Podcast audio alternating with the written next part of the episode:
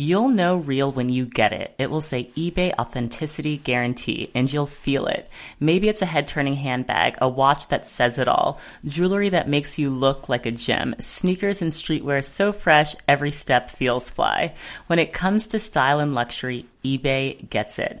They're making sure the things that you love are checked by experts. Not just any experts, specialized experts. Real people who love this stuff with real hands-on authentication experience. So when you see that shiny blue check mark that says authenticity guarantee, shop with confidence. Every inch, stitch, sole and logo is verified authentic through a detailed inspection.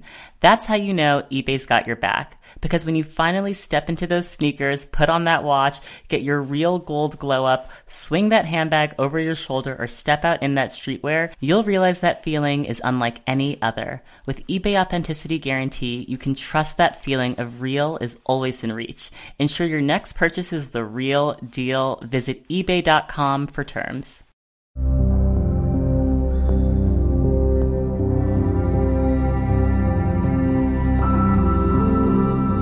Hello, hello. It's Brooke Devard, and you're listening to the Naked Beauty Podcast. Welcome back. For today's episode, we're actually going to bring it back to my conversation with Donni Davy, one of my favorite guests on Naked Beauty. She is the makeup artist behind Euphoria.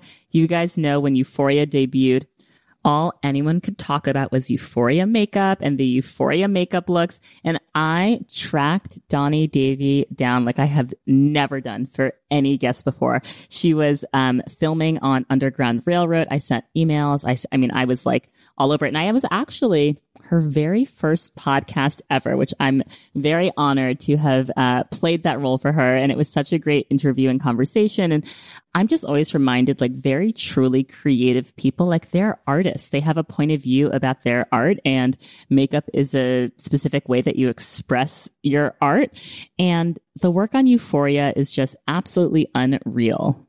She also is the makeup artist for Moonlight, one of my favorite films of all time. And all of the skin in Moonlight is just gorgeous. So she talks about how she got all of the actors to just like glisten, which I loved hearing about. She used lots of natural oils, which I'm not surprised to hear.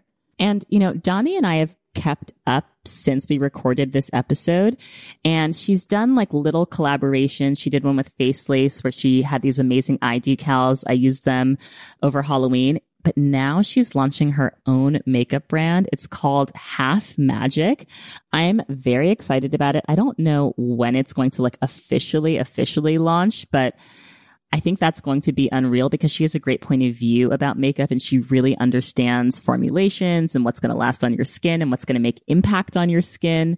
And I'm just overall fascinated by the way that hair and makeup is used for storytelling. Now, I have to call out the hair on this season of Euphoria because Kim Kimble, you guys probably know her work on like Beyonce's Lemonade visual album. Like she is doing incredible things with the hair this season. I need to reach out to her to get her on Naked Beauty because I want to hear all about the Euphoria hair that she's been doing.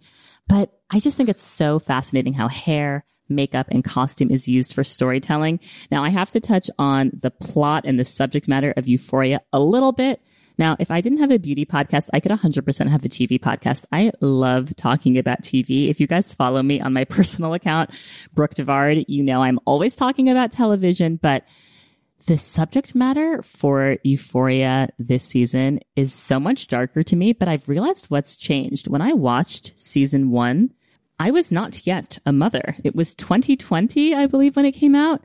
Yeah, I don't even, th- was I pregnant? I guess I was pregnant, but I was not a mother. Now I watch this show and I can barely breathe because I am so nervous for these teenagers at Euphoria High. Like I am actively worried about Rue. Like actively, actively worried about her.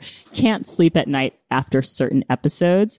And it's interesting because I made this whole big deal about the fact that I couldn't finish Squid Games because it was just too disturbing. And yet I still continue watching Euphoria and it is very disturbing, but I'm in it for the storytelling and all of the beautiful visual things that are happening. I think it's very rare to see this level of just cinematography and experimentation on a television series that's usually reserved for movies. And the acting is just unreal. I mean, Zendaya's performance is incredible. Give her all of the awards for this season. And I, I love all the other characters. I love Lexi and Fezco. I'm, I'm a Euphoria fan. This episode will be interesting to you, even if you have never watched Euphoria in your life, because Donni's story is the story of a creative person who used her talent and hard work and drive to, you know, find an outlet for her skill set. And I think that's very inspiring. I hope you guys enjoy the episode. Let's get into it. You'll know real when you get it. It will say eBay Authenticity Guarantee, and you'll feel it. Maybe it's a head turning handbag, a watch that says it all, jewelry that makes you look like a gem, sneakers and streetwear so fresh every step feels fly. When it comes to style and luxury, eBay gets it. They're making sure the things that you love are checked by experts. Not just any experts, specialized experts. Real people who love this stuff with real hands-on authentication experience. So when you see that shiny blue check mark that says authenticity guarantee, shop with confidence. Every inch, stitch, sole and logo is verified authentic through a detailed inspection. That's how you know eBay's got your back. Because when you finally step into those sneakers, put on that watch, get your real gold glow up, swing that handbag over your shoulder, or step out in that streetwear, you'll realize that feeling is unlike any other. With eBay Authenticity Guarantee, you can trust that feeling of real is always in reach. Ensure your next purchase is the real deal. Visit eBay.com for terms. Donni, I'm so excited to have you on the show. I have literally been like stalking you since I looked actually at my first email I sent to you. It was in September of 2019. So this has yeah. been like almost like a year in the making, but you've been so busy working on so many amazing projects. But I'm just like such a fan of your work. Thank you so much. I have to just begin like your impact on beauty culture, not even just beauty culture, your impact on culture it's kind of like just like next level beyond. Um, and it's weird because you even acknowledge yourself that euphoria makeup existed before you did the show. It was something that you were seeing like Gen Z girls do. But then you kind of like brought it to the screen in a way where now people are doing like interpretations of euphoria makeup and just the impact in global culture. Like I follow the Euphoria makeup hashtag. Do you follow that hashtag? Yeah, I do. And like you looks from like, you know, like South Africa, from Russia, from all over the world. Yeah. I went to the Teen Vogue summit. That was like back in September. I know I couldn't be there. I was so sad. But this is the thing, Donni. There were like celebrities, like real, like big celebrities on stage speaking, telling their life story. And the line for the Euphoria makeup was wrapped That's around the block. Like no one was getting out of line for anyone on stage. It was wow. like the, it was like this main attraction, but it's like do you ever just take a moment and just like think about the impact that your work has had on culture and just like take it in like wow during the past couple weeks or several weeks since since quarantine started i've had the opportunity to sit back and think about it for the first time and it's like whoa yeah. Like I didn't expect this. I didn't sign up for this. You know, I wasn't thinking like, oh, these, these looks will do that and they'll have that power. And then I'll be like recognized. Like, no, I just, it like knocked me back. I've been working, I think, as you know, in Georgia on the Underground Railroad, which is Barry Jenkins. Um, yes. it's his next project. That has been such a hard and amazing job to be a part of. I was like totally just focused on that, you know, like running the makeup department.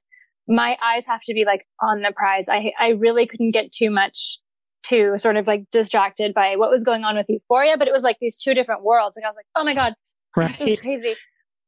But like I just I couldn't do anything. I couldn't really take any opportunities. I did like a couple like email and phone interviews like on the weekends, but I just like really had to put my blinders on and focus on my job. So yeah, now I've been able to kind of sit back and just be like, holy shit, what is going on? I um, know. Um, but it's it's really rewarding to see um just to get into like my my like DMs and messages and just read from kids who are like, Thank you. I feel seen now. I feel yes. like it's okay for me to do these makeup looks on myself now. A hundred percent. And I think there was almost like, there was this kind of like wave, like maybe a year ago, two years ago. I feel like Glossier made it really popular of like the no makeup makeup look where makeup was supposed to be subtle and not too much. Right. And then Euphoria comes out and it's like, bam, like, no, actually, there's a time and a place. And and what yeah. I love about it is that there doesn't have to be this grand occasion. Like you can just put like rhinestones mm-hmm. on your eyelids and neon just because. Yeah, absolutely. I mean, it's it's so what I got hired to do really by Sam, the writer, the director, and creator of Euphoria. He really wanted me to use this platform, this global mainstream platform, HBO, mm-hmm. to push forward this concept of makeup as self-expression. And then, you know, the more I thought about it and I was looking around at references and stuff and looking at fashion stuff and runway stuff and Instagram stuff and just thinking about like, okay, but I want to bring all this to, to every day and to make it seem like this is a great idea to do this kind of makeup on yourself every day for no reason. So, you know, and I think seeing these makeup looks on models coming down a runway is sort of one thing, right? And it's kind mm-hmm. of very fantasy like and great, but maybe only if you're on stage or you have like a special occasion. But on Euphoria, all the, the girls, all the characters are like, you know, they're real flawed human beings. Right. And, um, although some of them definitely are like models, let's not lie. Yes, um, Puncher comes are, to mind. yes. And they're all gorgeous, but they are playing these real flawed characters who are really going through all kinds of emotional highs and lows. So I think seeing these makeup looks on real people, mm-hmm. real people, you know, real characters kind of just lays that comfortability out to, and or, or I guess is like sort of inviting for for people for for kids who maybe want to do this makeup or anybody who wants to do this makeup but feels it's only for occasions or models or something. It's like absolutely yes. Well, we we jumped right into Euphoria, but I do want to learn more about your background. You grew up in Venice, California. I your did. parents were artists. Did they encourage you to kind of like pursue art early on? You know, they were very supportive. They really didn't encourage me one way or another. I think they just sort of supported me in what I wanted to do, which I'm really privileged to have had that yeah. parental experience. You know, I really don't take that for granted. Um, I always did like painting and drawing and stuff growing up and, um, then got into photography. Then I decided to go to art school in Brooklyn and study yes. photography. Then I decided to be a makeup artist. You've had quite quite an evolution. Yeah. Yeah. Um, what type yes, of artists have, were your parents? So my dad is a sculptor. Um, he does he works with stones and he makes these. Um, they look like they're floating like a cloud like formation. Oh, cool. They're kind of very like Zen and it's of this really specific kind of form that he does that he just kind of like has been doing for years and years and just won't stop doing.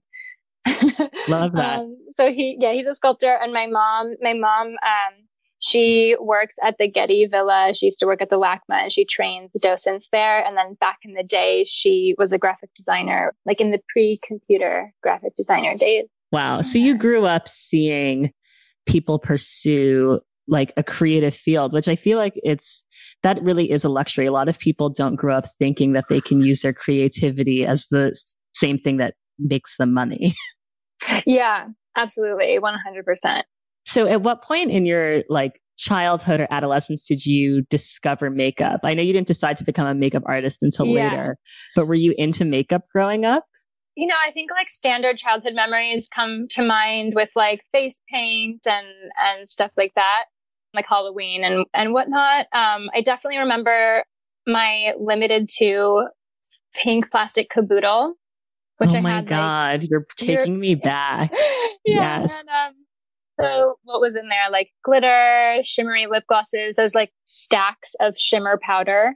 yes. shimmer does. So I would play around with all of that. And then middle school happened. That's kind of sad, but I'll talk about that for a minute. I may have had, I've been aspiring jewels for like a moment. And then, um, I, so I, I had this moment where I dyed my hair magenta and I started like dressing a little bit more like how I like wanted to. Mm-hmm. And um, I got made fun for it. I got called a poser. Really? I was in, at a new school and it like it stopped me like in my tracks and I I really kind of pulled way back and sort of started you know I don't think it's that I wanted to blend in but I wanted to ride that line of like being accepted being looked at as as different but also like you know you know, I wanted boys to think I was pretty, but if, if I wore too much makeup, you know, I'd be like called a slut, even though I think at 12, I hadn't even like kissed a boy yet. So, right. you know, some middle school shit happens. It gets in the way. It's interesting because like, and I can talk about high school in a second too, but like in a way, I feel like I've had like these unrequited euphoria looks like in my head for years and years. Yes. And it's a little bit ironic that I'm the person who got the job to deliver this this message to the universe of makeup as self-expression because I was not that girl. Mm. So I was like a Cassie and a Lexi, like okay, okay. if that provides any that gives info. that gives me total context. Did you did you feel beautiful though growing up? That's a hard question. I don't remember like childhood childhood feeling beautiful or not beautiful. I remember knowing that I was beautiful when boys would start to give me attention. Mm. Okay. So I used that as like currency for self worth. I okay. think that's when I had this first like feelings of like, oh, maybe, maybe I am pretty. Maybe I'm beautiful, you know? So that, that's not great. well, that's um, that's common though for a lot of us. Like that external validation is like our cue, right? Absolutely, it 100% was. This is like middle school we're talking about, and um, you know, like I grew up and I learned that that's not the case, and I learned how to be myself and not have to have permission from others. But um, no, I think I think it definitely informed like how I've uh kind of done my work on Euphoria it, mm-hmm. it certainly was like this this chance to like really do all this and and if i can like help any other people that might be in my position who feel a little too shy or like there's rules that they need to follow or there's like beauty rules you know if i can be here to tell them that those don't exist yeah. then like that's great that's great that's, it's like it's that's like all i care about that's like the revenge of your like middle school self, right? Like coming yeah. back to like spread this message in a major way. So right. by the time by the time you got to high school, how had your relationship to beauty changed? I, I really wasn't trying at that point to express myself in any true ways I really wanted to. I was kind of doing the more like just natural, like boho art girl. Yeah. Wait, who were and... who were like your beauty icons in in high school? Like who did oh. you think like I want to look like this? God. Everybody always told me I looked like Mischa Barton from Oh my OC, god, that was see. I can see and that. I, I, I think I ran with that. You're like, I can do this. Yeah, I think I ran with that. And um it's it's weird because like my interests weren't really mainstream. Like me and my friends would like watch all of the John Waters movies, go to Rocky Horror. Like I it's not that I was like wanting to be mainstream. I just was like trying to ride this line and like please everybody. Mm-hmm. And that's, that's really kind of what high school me was. It was a bit of like conforming with different kind of groups or cliques to, I don't know, to see how that made me feel. And then I think when I got to college, I was like, fuck this. And yes. just started getting all Brooklyn and art school right. crazy kid. right. Cause I mean, also I feel like that adjustment going from, cause I went, so I grew up here in New York City and then I went to California for college. I went to Stanford, which was just a complete culture shock. Palo Alto could not Damn. be any more different. I felt like such a yeah. fish out of water. But also going sure. from California to Brooklyn, like how did just like coming to New York and being an art school student just change your whole approach to self presentation? I don't know. I suppose I was like really just kind of stripping it all off at that point. Mm-hmm. Like I remember like when I first got there, I was like, you know, really shy and everything. And then I found my group of girls and everyone was like really different. And I don't know. I guess I just felt comfortable to sort of just put myself out there and be myself for the first time, I guess.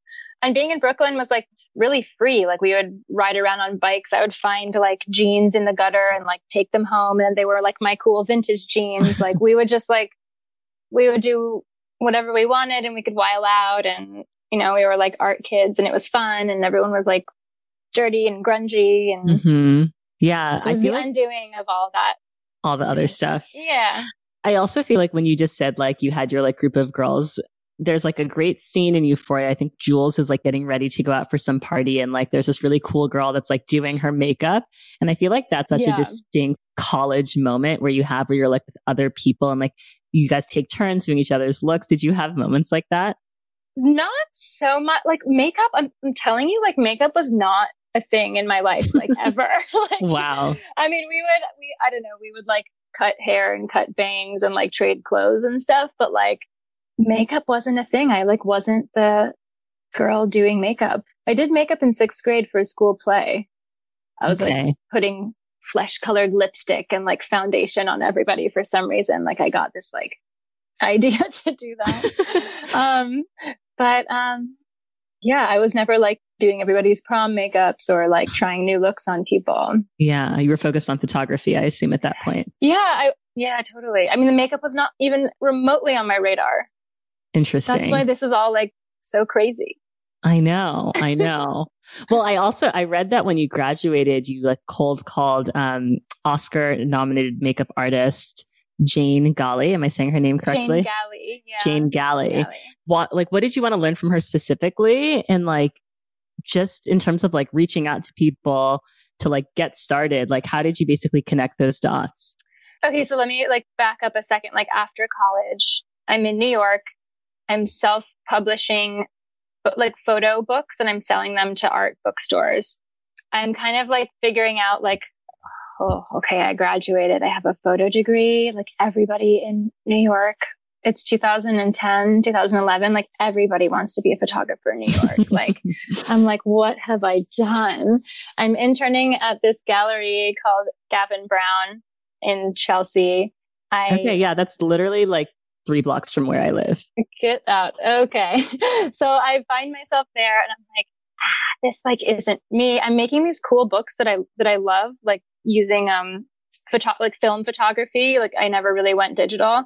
The names of those books were one of them was Z Girl and the Snake Charmer. Another was Hippie Photos and Surfer Man, just to give, give a vibe Got there. It. Okay. Um, but I was like, I love doing doing the books, but I was like, I I don't want to have to like break in as a photographer into this world. And I don't think I want to do that. I want to be like my own boss, but have a bigger picture. And I want to like do something with like helping tell stories. Like there has to be something meaningful. And I, I don't know how to like get this right now here. Mm-hmm. So a dear friend of mine, uh, her mother, she has this like reputation with all of her friends for like being like this career guru. Like she's very easily able to like suggest something that's perfect for someone. And she said, why don't you be a makeup artist for for film and TV? Like that would be fun. You you paint and draw and stuff. Like go mm. do hmm. that. um, so anyhow, I got in touch with this person completely blind. I had no idea like what even movie makeup was. So I got in touch with this woman, Jane, Jane Galley. And like I, this is like something I just don't even think I would like do now. Like you don't just like cold call like an established person and be like, "Hi, I want to." I I cold emailed you and DM'd you, so oh I mean, God, I guess it, I, I guess it works. but you are. I, well, that's I guess my life coming to like a wow, what's going on right now? but um, that's not really quite how I feel yet. Yeah, so I called her and she was like, "Yeah, I'm teaching a course. Like, come take my course. It's two weeks long." so I went back to LA where I was from and I took this crash course in like special effects, character stuff, corrective stuff. What I mean by corrective stuff is like covering up tattoos. Doing fake tattoos is like a character thing, putting fake facial hair on, like um grooming, doing like um sick looks, drug addict looks, sunburned looks, like mm-hmm. Western, look, all these kind of character cool gritty stuff. I also learned about natural beauty, corrective beauty, and then like beauty through the decades, I guess. Like we started in like 40s and I just kind of learned some stuff that like that. It's like a dream course. Quick. It was quick. Okay. And then she taught me much more than just those skills, but really how to be a department head. So not just a makeup artist, but somebody okay. who puts their team together, reads the scripts, breaks them down, you know, makes key decisions on whether to outsource something or to do it and work within a budget and how to communicate with directors and producers and how to get like callbacks and how to make sure like my behavior was on point and mm-hmm. my attitude and what was okay to say yes to and what was like okay to be like, no, I can't deliver that. That's too much. Right. So, you know, she sort of just taught me everything. She brought me on set, um, kind of like as an intern a couple times where I just like kind of watched her and like learned what a big set was like. And what, what's some of the work that she's done? Like, what would we know her work from? She has done Walk the Line with Joaquin Phoenix. Okay. Yes. Uh, 310 to Yuma with Christian Bale. Love that movie. Um, yeah. She did this film that came out, another Christian Bale one a couple years ago called Hostels or Hostiles. Oh, is that the one he lost all the weight for? It. He was, I think, regular weight in oh, that, oh, but it was uh, this sort of like Western tale, sort of more from um, a Native American's perspective. Oh, interesting. So okay, I haven't seen that. It's sort of like this this long 1850s journey, um, you know, of like the white man and the native people, and it this sort of had a, a little bit more of a perspective, like from the natives' eyes, which was really beautiful and interesting. But um, yeah, that film, I was her assistant on that on that one, and so I learned you know a lot from her on that job as well. Every time she took me anywhere, like as her intern, she basically taught me how to see everything, see mistakes that were happening, and make improvements. So I really learned how to have a critical eye from her. Mm-hmm. Um, I think my art school background helped me also with that really critical eye obviously painting and drawing kind of lends itself to makeup with mm-hmm. working with color and texture and all that. But I think mostly really having that critical ability to like look at something and be like, mm, no, it's not good enough or like it, it's, it's something is lacking or it needs something or it needs less. I think that kind of ability was, was key in my development as an artist. That's amazing. And over the course of your career, you've been able to work with such incredible directors. Um, Barry Jenkins comes to mind as probably like one of the greatest living directors. Yeah. What was it like working on Moonlight? Like For Moonlight, sure. I feel like I was just listening to an interview with um, a cast member from Moonlight and they were talking about like how quickly it was shot. It was shot in like 22 days or something. And they were like, had no 25 idea. 25 days. Yeah. 25 days. And there was just like, there wasn't this sense that this is going to become uh-huh. this like, you know, groundbreaking, award winning film. But obviously it just, right. it, it made such an impact. What was it like like one how did you get involved um, with moonlight and what was it like working on that set? Yeah working on moonlight was the best time of my life. I really we were shooting an indie film barry and his um, creative producer adele romanski we had like i didn't have a makeup trailer or anything like that. It was just everyone was at a like a little family mobile home thing. I got that job because my first ever job Kicks, which is, I think it's like on HBO now, HBO Go or HBO Now or something. That was my first ever feature film. And I met Adele Romanski on that film. She would go on to work with Barry and produce basically everything he's done since and many other amazing projects as well that she's brought me on. So, I mean, that says something about callbacks and, mm-hmm. you know, so my first experience working, you know, on a feature film. Like I just, you know, it wasn't a high paid job or anything. It was like a little indie film up in San Francisco and I just did the best work I possibly could. I focused really hard. I put like everything I had learned into that. I wasn't even thinking about the future or like what these producers would do next. Like I didn't know who they were. I didn't know what their potential was, but I just kind of kept my head down and did the best I could. And then I got a call. I don't know if it was like a year later or I kind of forget what the timing was, but Adele was going to bring me in to interview with Barry. So yeah, I, I interviewed with him. He had seen my work on Kicks. The cast was mostly African American. So I think he kind of learned like, okay. Yeah, like this white girl's like she gets it. Like I see you. yeah, see yeah. What's happening here, and he's like, and you, this little white girl came in and like blew my mind and like all this stuff.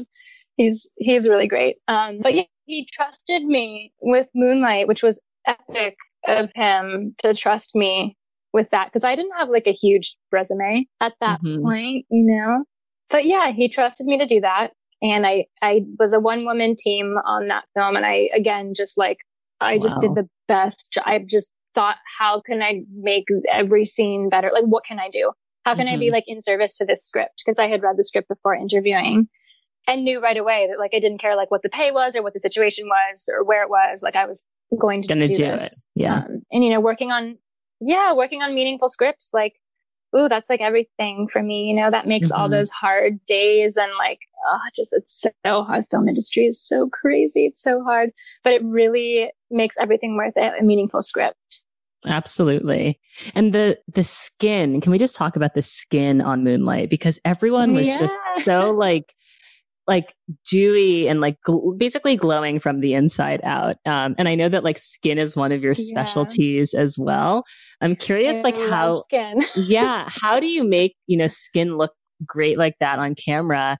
And also, how is it different working with like melanated skin? Because I feel like that's that's a specialty that unfortunately a lot of makeup artists don't nail it for people of color. It's a great question. Yeah, 100%. I've seen that. Um, it's really upsetting to see that. I think the way I was trained was not to see skin in color, not to see skin in light and dark, but to see skin in like undertones and color, mm. if that makes sense.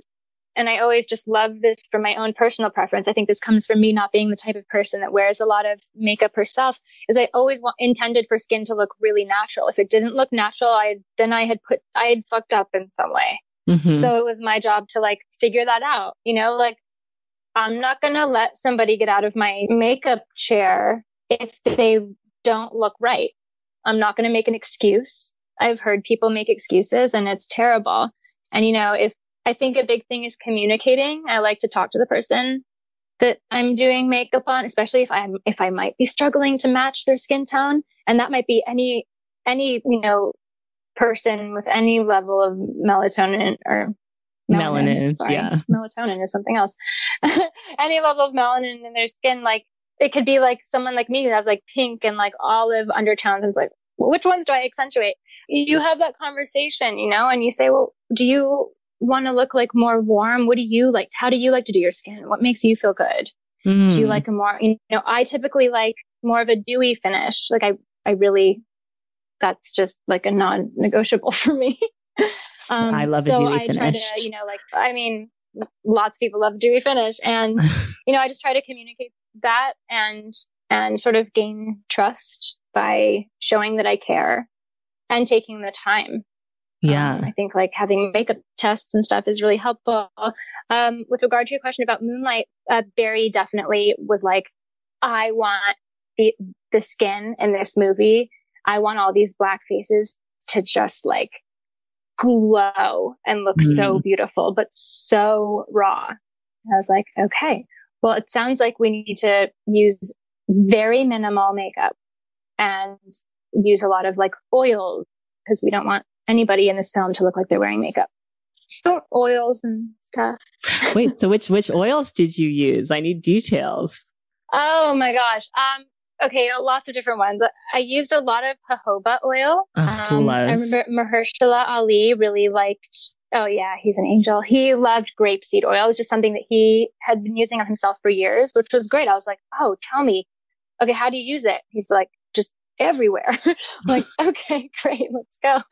Um, I think on Naomie Harris, I used a lot of rosehip oil, like an organic rosehip oil. And that's all kind of like mixed with not so much on the men, but very little makeup on the men, but like on Naomie, I would sort of mix these oils or use them as like toppers along with, you know, their foundation. Same with Janelle Monáe. Oh, amazing. Yeah. And Janelle Monáe is like so yeah. gorgeous. I mean, both of the women are gorgeous, but oh my God. It must yeah. have been so much fun to work with them.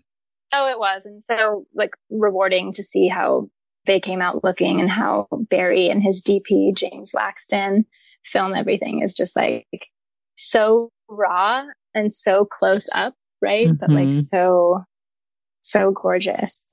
So beautiful.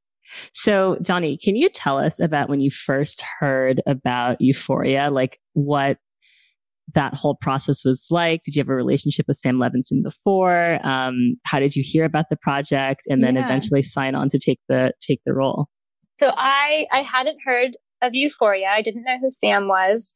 I had done a film called Under the Silver Lake, which was an A24 film starring Andrew Garfield. And I got to do some really cool makeups on that show with my team, which definitely were like, not, you know, when I think back on it now, those were like the first kind of like inklings of, of euphoria makeup sort of brewing within me. So I did a lot of really bright, bold colors and like glitter and fun textures and stuff and rhinestones. So I got to do a lot of fun stuff on that film. I think, well, I know that that is what landed me the opportunity to be called in for an interview to come and meet Sam.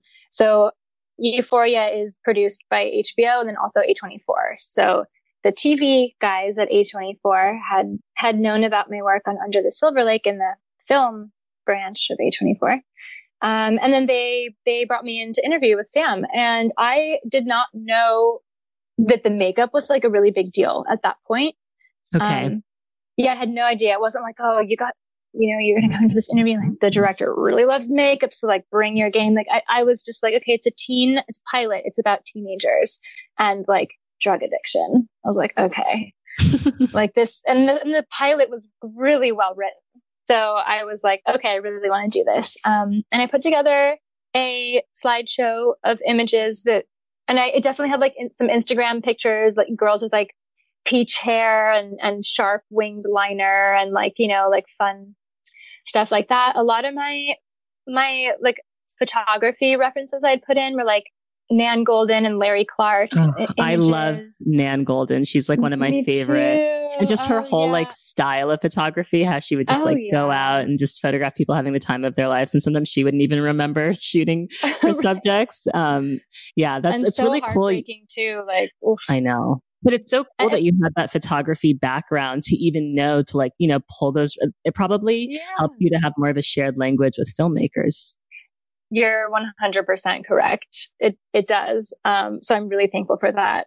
And it, like photography always kind of like comes back to my life in these different ways. And I'm just, I still love it so much. And all, all my favorites from college, I just still keep really close to my heart. And I use them as references all the time when I'm interviewing for jobs. But anyway, my whole portfolio was like nowhere near as colorful as um, Sam would, you know, then hire me and tell me like, this is what I need you to do. Like great slideshow, but here's what I want. yeah. And he was like really knowledgeable with makeup. And I remember being really surprised in my interview and kind of caught off guard. And I was like, oh my God, like this guy's vocabulary with makeup is like really impressive. He really knows what he's talking about. And like what he wanted sounded amazing. I think, I think that's when he told me he wanted to, you know, use the show as his platform to push forward self expression and kind of bring that bring that into the mainstream. That's so cool. And so you did you feel pretty immediately like this is like I was meant to do this show? I did. I mean, I, there was no doubt in my mind. I was like, oh, this is like I get to keep doing looks like I did on Under the Silver Lake. Like that was so fun. And you know, I really I am kind of known for this like very realistic sort of like Barry Jenkins style. And that is, I'm so all about that. And that's like my whole training ground but for Euphoria, I got to do all that as well, still with the natural skin and like the gritty stuff. And there's special effects moments and, and there's all kinds of non-beauty makeup in Euphoria, but I also get to do these like more editorial fashion looks. Yeah. I was like, oh, this is great. And then I realized more and more, I was like, oh shit, I think this is like probably like my dream job and like probably other people's dream jobs. Like, yeah, how did I like what? Like me, like so there was, there's that a lot. It's like, okay, I got this opportunity. I don't know how I did, but like, let's not mess this up. Let's try to make this the most it can be. I love that. You have a quote, um, you uh, you were being interviewed by Vanity Fair, and you said how I use makeup on the show is not only to illustrate who the characters are, but who they need to be in that moment, who they want to be for their own emotional well-being, whatever they're going through. Can you elaborate a little bit more on this idea of using mm-hmm. makeup to convey who someone needs to be? I think we, we see that with a, with a lot of the characters. Let me think of some examples. Like Maddy's makeup, for example, is yes. is like armor. It's what she needs to survive her teenagerhood. Mm-hmm. Period. She mm-hmm. would never go without it. It helps her feel fierce on the outside. She's really a softie and really quite like romantic on the inside, but it's like her outer shell. I think Jules has probably the most healthy relationship with makeup as self expression. And I think she uses it more like superhero style. Like, who do I feel like being? Yeah. What do I feel like having my vibe be today? Like, what mood am I in? Hers is kind of more like a mood ring style. So Cassie's makeup for the winter formal dance in the very last episode was like minimal. It was like no makeup. Yeah. So that was a decision that um, I made with the actress, with Sydney Sweeney. And we were just thinking, like, what would her character do? Like, she just had this abortion, like, during that same episode, mm-hmm. which I'll talk about in a minute, because that was when there was the rhinestone makeup when she was ice skating. Mm-hmm. But it's like, what she needed in that moment was like a clean slate. So we literally gave her a clean slate on her face, which just seemed appropriate. And then sitting there with the other girls, it just seemed authentic to what the character would do. So the scene where Cassie is having this like surreal fantasy of herself ice skating and she, her face is covered in rhinestones. Um, it's an Arcade Fire song playing that's so good.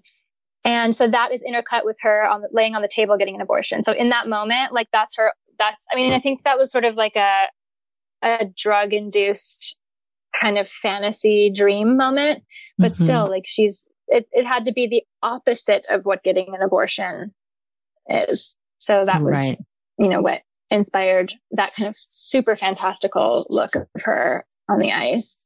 That's amazing. And, and I feel like Kat had such, we watched Kat have such an evolution in terms of coming into her own and doing more experimental makeup looks as well. I think she's one of the characters whose makeup I loved the most on the mm. show.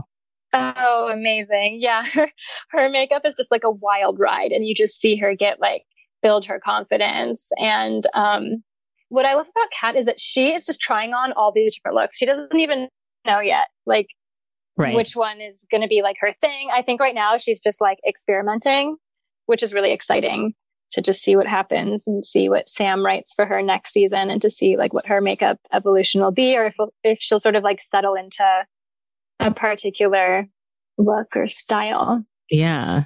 And I also, I love the way that you approach um, Rue's makeup as well, because she kind of has this really cool, like tomboy style, but there are moments where like you get the glitter and you get like really interesting things from Rue happening from like a beauty perspective.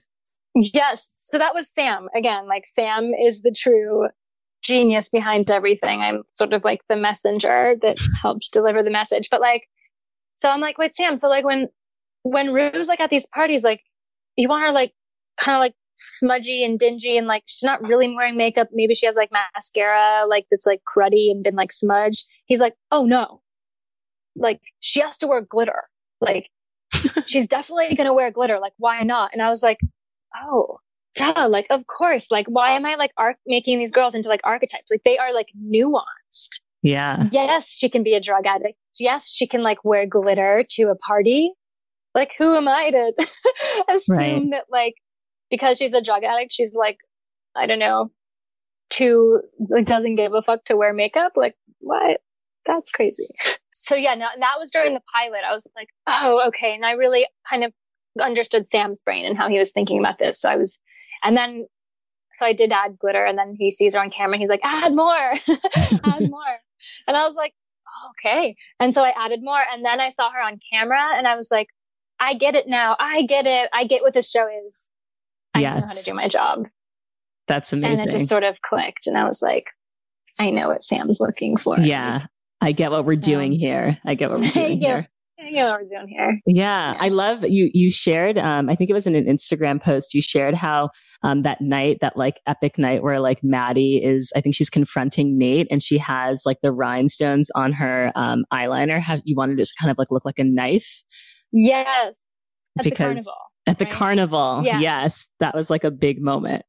Yeah, yeah. So that's a big that's a big moment for Maddy. I mean, the out, that's inspired like I guess everything has its kind of main inspiration. Like that was her outfit. I was like, "Oh, okay, like we need something like sharp and contrasty because there's like the straps on her pants. Uh-huh. I don't know if you remember that. Of course, how like, could I forget? Like, yeah, and like everything just seemed kind of like high contrast and like line liney kind yeah. of. so I was like, okay, this has got to be like a wing. It's got to match. You couldn't really see in the lighting, but it was the exact same color. It was a color that Mac makes. The exact same color as her outfit. That sort of like cool, dark, dark purple. Amazing. Um, so that was the color of the wing. And yes, it was lined in rhinestones to sort of like just match her fierce mode that she was in that night. You know, like obviously I know what's coming in those scenes. I've read the script. So I'm imagining her. What is it going to be like when she says, when she delivers those lines and has that look? Mm-hmm, so mm-hmm. every single decision I make, it, it directly is, is from the script. So I always just, I start with the script and I end with the script. So like, is that look going to work when in that scene? Cause she has to wear it for that whole scene, right? And all this stuff goes down. So I have right. to make sure that what I'm designing is perfect for all of it and makes sense. So yeah, I just, I wanted her eyeliner to be like sharp as a knife in that moment for, for her, like, for when she knocks the chili over and then like it's that shot of her just like clapping. Yes. Slow clap. So it's so just good. what needed to happen for that scene. Yeah. It was per- perfectly executed. Know, slow clap. I've also I've read so much about these mood boards that you create for each character, um, and I also learned that like that kind of the rhinestones on the eyebrow from Maddy came from a Nina Simone image. Are there any other kind mm-hmm. of like mm-hmm. surprising references that you've used to inspire some of the makeup looks on Euphoria? Let me think. I mean, definitely lots of all things glitter and bright expressive colors to me really sort of come from a glam rock moment. Like um, David Bowie. a lot. Oh, for sure. I definitely look a lot into the past decades for, for inspiration. Like I, I just, I love the late sixties. I love the seventies and late seventies glam rock era. I always kind of like start there just to sort of like get me in the mood to like design stuff. And then I, I took things from like every single decade, really. You know, like Maddie, for example, has some 1960s stuff going on with like a wing and pastels. But then when her eye shapes get kind of more elongated going out to her temples, you get like something from the 80s. Then of mm-hmm. course there's a total like 90s influence on Maddy as well. There's stuff I take from from every every era. I think like Rue's kind of like smudgy glitter looks are totally like glam rock era. And yeah, it's just about like meshing that all together and like somehow making it make sense for for right now. Yeah. But yeah, the Nina Simone picture really like stuck with me. I was like, oh yeah, that's amazing. Like she has these huge, chunky rhinestones and they're not under her eyebrows. They're not over. They're, they're just on, on her eyebrow. I know. So cool. Yeah. And I was like, oh, okay, we're doing that for one of Maddy's looks. I, I, I like talking about that one because it was just one of those moments where like another like aha kind of click moment. Yes, when the, when the inspiration strikes. Yes, it hits. do do you have a personal favorite in terms of like the makeup on the show? I, I really can't say I do. I love them all so much and how how they all sort of like perform together in a scene. You know, some of like the really simple looks on Jules, I just like loved so much. I think all the winter formal looks and all the Halloween looks together. Oh, yeah, I love my favorite. I think Barbie's. I mean, um, Kat's Halloween look with the upside down crosses is probably like one oh, of my favorite oh, looks when she was like that badass nun. Yeah, the badass murderous nun. Yeah, yeah, that was um, epic. Yeah, it's really hard to pick a favorite because they all like are, are in flux so much. You know, like they all have these sort of like character arcs, and mm-hmm. you know, like I have moments from each of them that I that I love the most. Yeah. I'm, I feel like I'm personally a huge fan of Jules's makeup. It's the makeup that I feel, sometimes I feel like confident, like, oh, I could recreate this with like the right neons. And then other times I'm like, when it's like those yeah. really like expressive, beautiful, um, just, it's like almost like these like avant garde details. Like I feel like, okay, I could never do that, but it just looks yeah. so cool.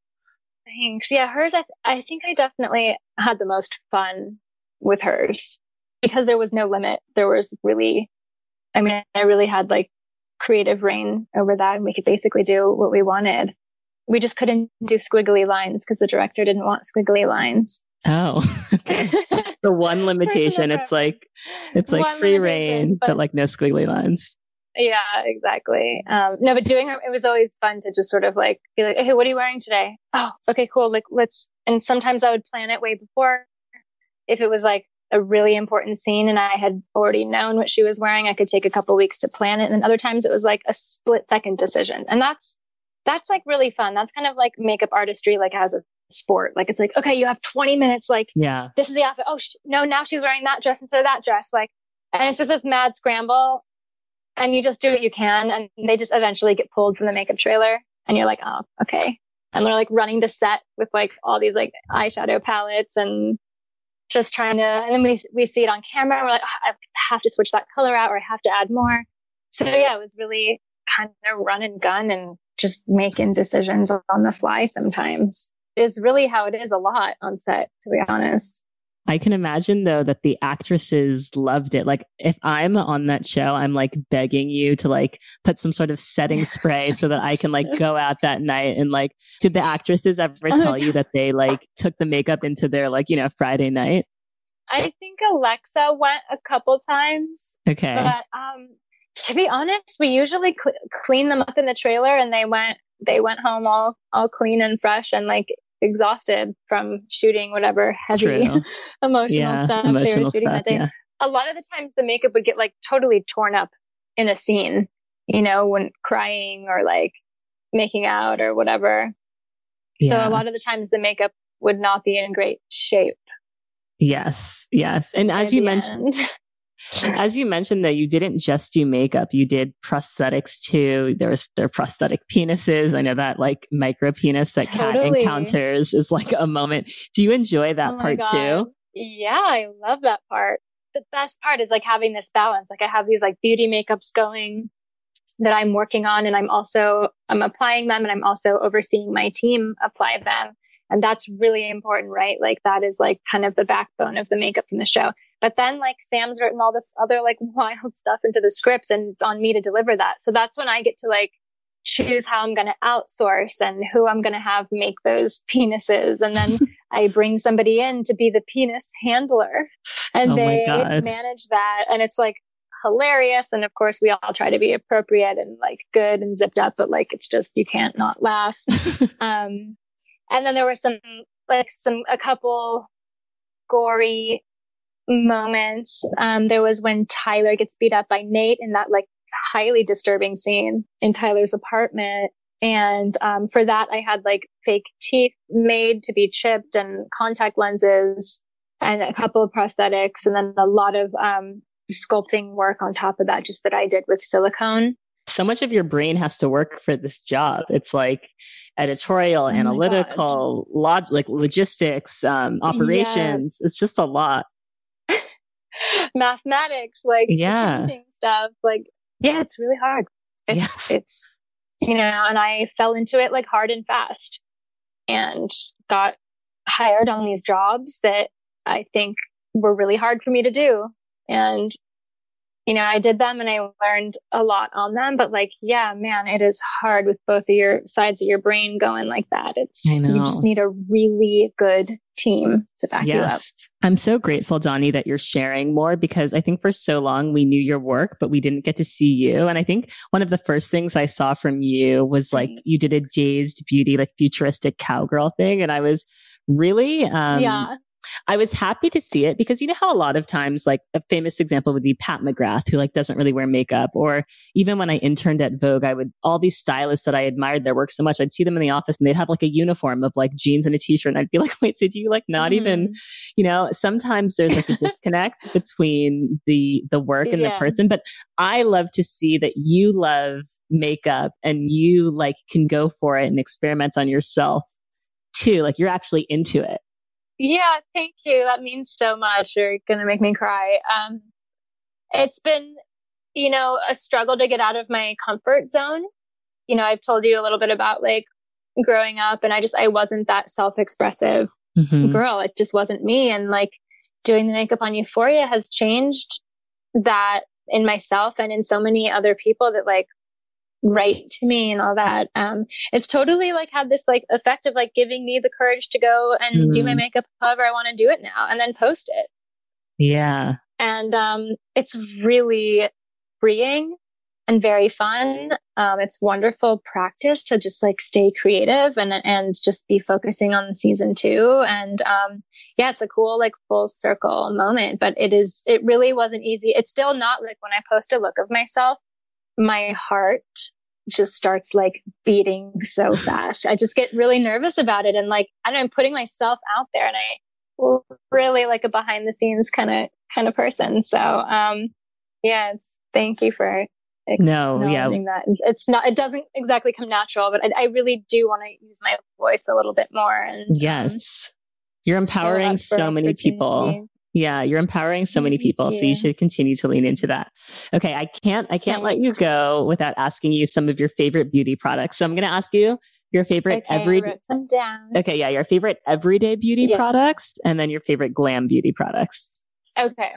So I, I, really don't wear a lot. Like every day I'm kind of bad. There's like nothing I really use too much on a daily basis, but I my thing is kind of like my eyebrows. I really love these pens that all these companies are making now. These little like pens that you can just draw on like one eyebrow hair yes. at a time. Yes. I think I, the one I'm really liking right now is the Glossier one. And I oh, use people a, love use, that.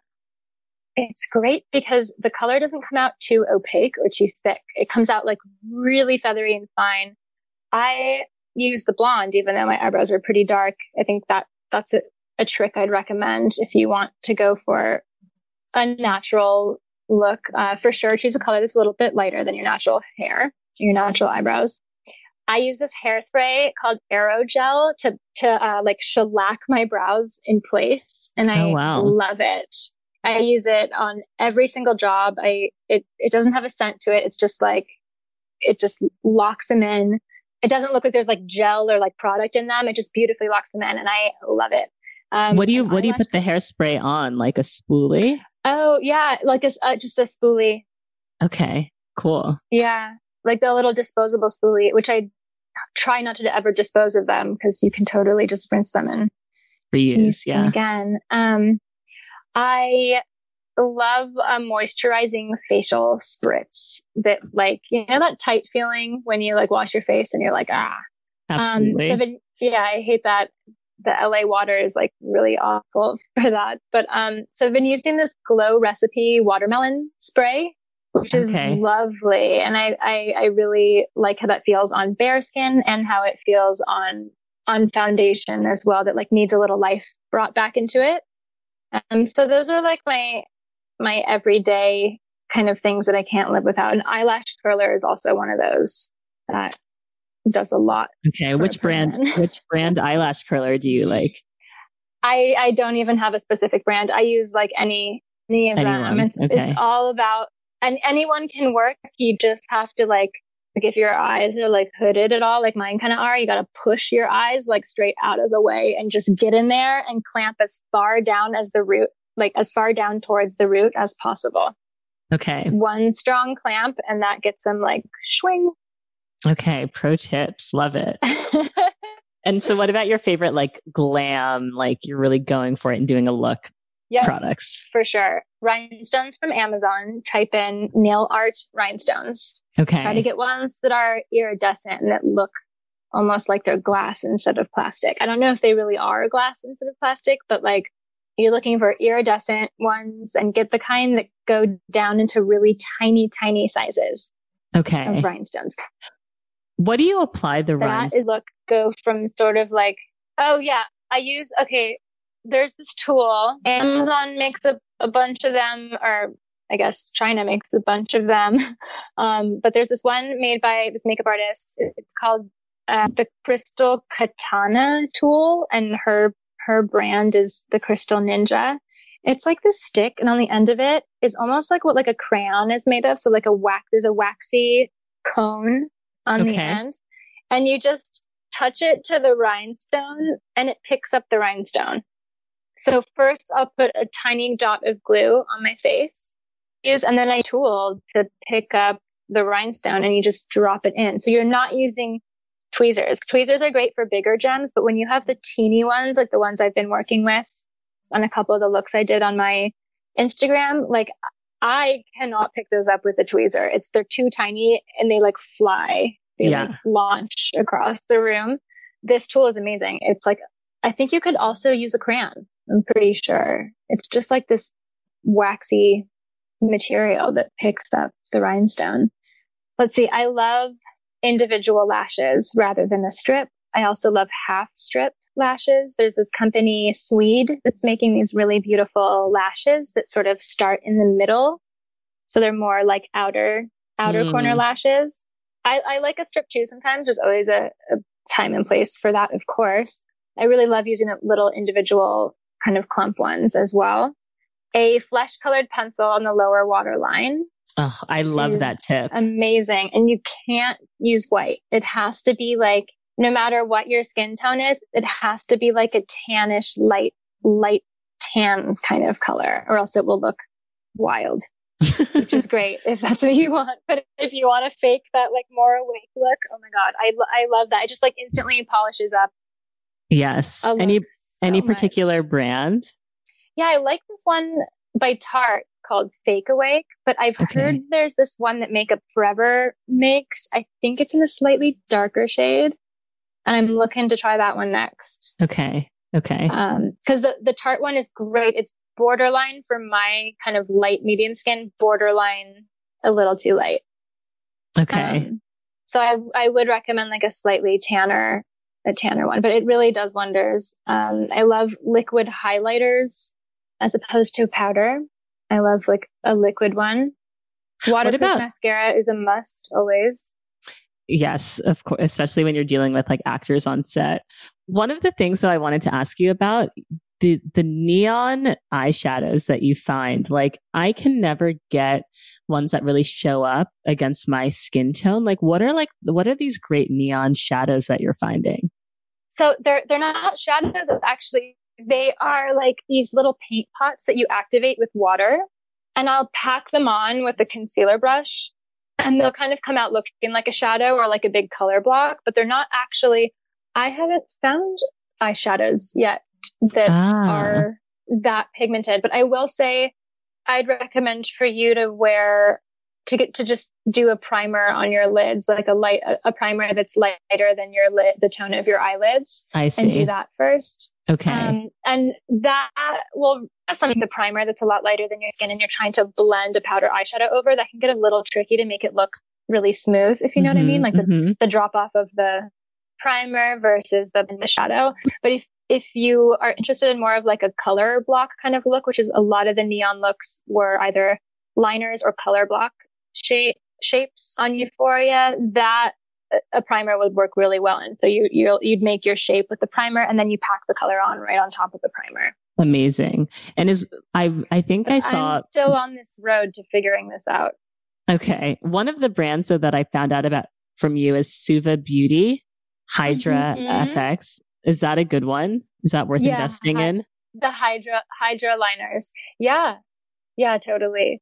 I mean, there's, there's a learning curve to all these neon products because I feel like there's like this grittiness to them. Like they're not, they don't go mm. on mm-hmm. like these buttery, smooth, just eyeshadows. They're kind of more like paint. So you need to get the right brushes and you, there is a little bit of a, of a learning curve. Sometimes the, the paint can sort of like get a little too chunky.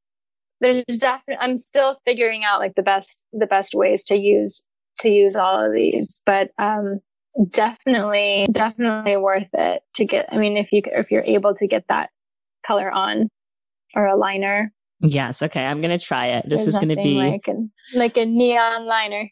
Nothing like it. Yes. This is going to be my weekend activity. I'm excited to try this. Um, yeah, go, go for it. Let me know if you, if you come across any cool other neon products that work for you. I'm like on the lookout constantly and I've been in touch with a lot of, um, makeup lines and stuff. Okay, amazing. I will definitely let you know. Um, I have I have a final question for you, and this is a question I ask every single yeah. guest who comes on Naked Beauty.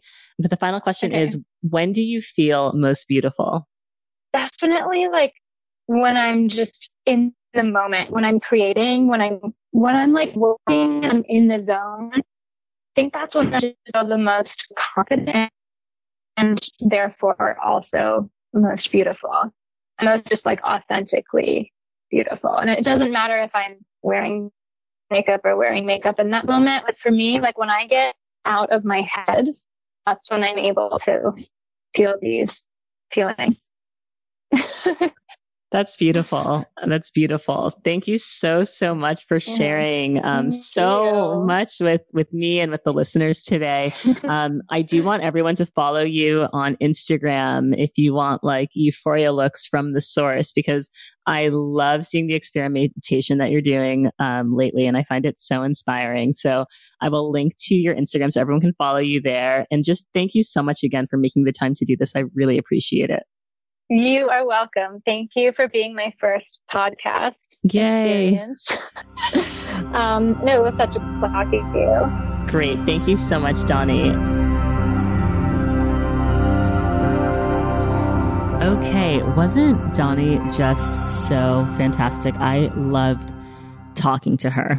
I have so many takeaways. The first takeaway is how your experiences as a young person can shape your work as an adult. So maybe you were silenced when you were younger. So you use your role as an adult to empower other people's voices. She was always developing these euphoria looks back in middle school. Um, and it's just interesting to hear how those seeds of her early makeup experimentation showed up in her work so many years later. Takeaway number two when you have a small role, a small opportunity, you have to give it a hundred percent of yourself because you never know where people will go. She talks about working on this small indie film in San Francisco, but the creative director of that film then went on to work with Oscar winning Barry Jenkins. And then she found herself working on Moonlight. And then she found herself landing this dream job with Euphoria. It just really goes to show that it's always worth giving 110% of yourself for small opportunities because you never know where they will lead. Takeaway number three, just how intense makeup design is for film and TV because you have to think about the script and character development. And there's all of this trust between the director and the makeup artist. I loved hearing her talk about Sam Levinson, the creator of Euphoria, and how he played such a critical role in the development of the makeup for the show. But it's probably one of the most matrixed, nuanced roles there is. I feel like in another life, I would have loved to be a beauty director on film and television. It's just, it takes so much storytelling and insight and creative vision. And I really gained a new appreciation for how difficult that job is. And then takeaway number four and final takeaway. I loved all of her tips for achieving euphoria makeup at home, like ordering iridescent nail rhinestones, um, spraying your brows with hairspray, the fact that the neon eyeshadows are actually neon paint pots activated with water. And then if you do want to do a shadow, adding a light primer if you really want that shadow to pop. So I love neon eye looks. I feel like I need to do more experimenting with them. So I'm definitely going to try out her tips.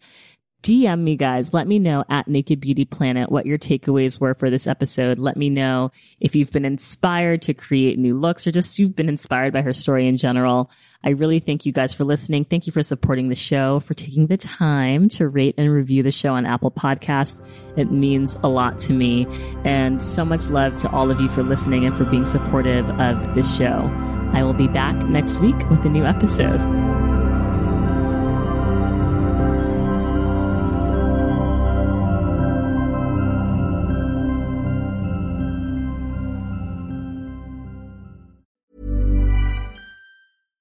Catch yourself eating the same flavorless dinner three days in a row?